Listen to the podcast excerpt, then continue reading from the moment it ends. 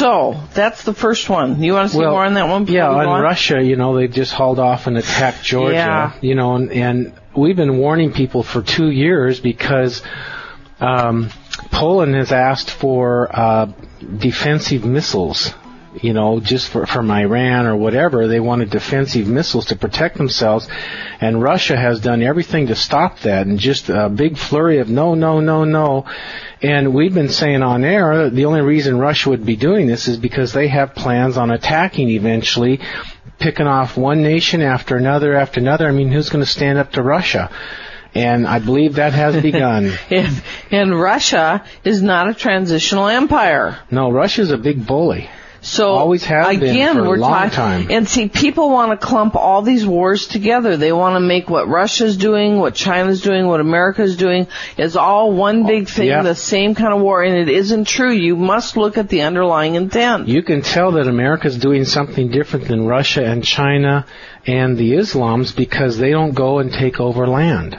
They, don't bomb they- hospitals. No, they secure they secure the land with democracy. They help the people. They help the government, and they try to pull back out. Uh, Russia's bombing hospitals and, and crowded marketplaces. Uh, news flash yesterday. You know, just gross. China uh, uh, tortured monks. You know, you people might have issues with how we're tre- treating some of these terrorists that are in the prison, but you can't even begin to tell me that that's in the same ballpark of torturing a monk, a Tibetan monk. It just isn't the same. Well- you know, we're trying to find information about uh, where next they're going to attack. To save lives. yes, China is torturing monks because they want they're big bullies. Well, it's they- a big different deal. They want to knock their ideology out of there so that they can simply take over. You know, like um, Chavez has done with Venezuela, or he's trying to do very strongly, is just take it over and demean every part of the old traditions. You have to have wisdom enough to take a look at each of these situations individually and not clump them into one Right. big thing. You can't be just as liberal that says all war is bad. You have to have the wisdom to look at what's going on underneath the different things and how they're different and how they play out in the world. We're not in a war world where we can ignore war. It isn't what's true today. We just can't do it. Unless you have total angels and love and light everywhere from everybody from every nation, that is completely floating unrealistic. It's the same thing with sex. You know, some people say the way to God and solves everything is through sex. Well, how about rape? How about incest? How about being forced? You know, that's not the way of enlightenment. That's not going to solve anything. That just takes on more and more wounds and damage and, and, and psychological, emotional derangement. So all sex isn't good. All uh, war isn't bad. All killing isn't bad. You know, What is the underlying intent? That's right. What is the underlying intent? That's what you, you must look inside the heart of whatever actions being taken and ask what is going on underneath. Is it positive or negative? You know, I would go to war or I would kill for peace, for goodness, for right action if it was clear enough, you know, the difference of not killing or killing. If that was clear enough, I would do it. And believe me, we have deep respect for humanity. We have deep respect for everything on this planet, from rocks to minerals, you know, plants, animals, humanity. Right. We have respect for all of it. This is not to say we would enjoy it. The, a, a lot of the um, That's right. Muslim fascists they they Yes, enjoy it. It's part, part of the corruption all the way through to the court of Muhammad. I would not enjoy doing this. I would be abhorred by it, but I would do it because it would be right action or for peace or for goodness.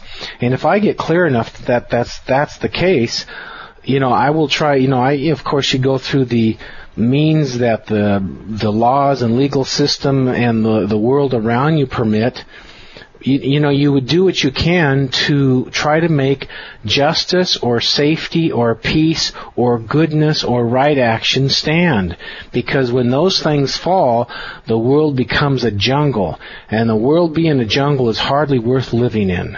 It's just a fight and you gotta watch your back, you don't know what's coming next, and you gotta try to have your airy fairy judgment, and you just get slammed, and you realize, man, I was trying to look through rose-colored glasses and try to make an idealistic world in a place that isn't there yet, but it's coming, but it's not there yet, so I better take off those rose-colored glasses and try to make the best out of everything, but when the worst is staring me in the face, I better stand up to it. Next one. Agribusiness didn't feed the world. I love what they said to this. Again, this is the spirit guides that were answering this press release and they said it could have fed the world.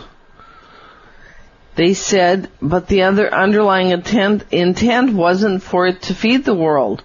So if you got inside the heads and hearts of the people behind agribusiness, what you would find was greed. Yep. So they really went into agribusiness so that they could make more money, not to feed the world. There's the problem is the And underlying it was the underlying intent was not. So now this group of people wants to toss agribusiness out the out, you know, with the bathwater. Right. But actually, it wasn't the problem either. Like war isn't the problem, depending on the intent. You know, the dynamic American um, get up and go and ingeniousness um, has uh, done can can can solve virtually anything. But we've had massive subsidies, farm subsidies that pay farmers not to farm, and if we took those off and used our inno- innovative power. All of that would change. You know, the, the world would be fed a whole nother level. Yes, and if the people in that if the people in that business weren't necessarily looking just to be making money, it might also be different. You bet. You're listening to Mastering Ourselves with Keith and Charmaine Amber, your spiritual lifestyle experts. Thanks for joining us today. We have sound answers to life's tough questions Monday through Saturday, 7 p.m. Pacific, 10 p.m. Eastern on CRN, and we will be right, Right back. back. Stay with us. Okay.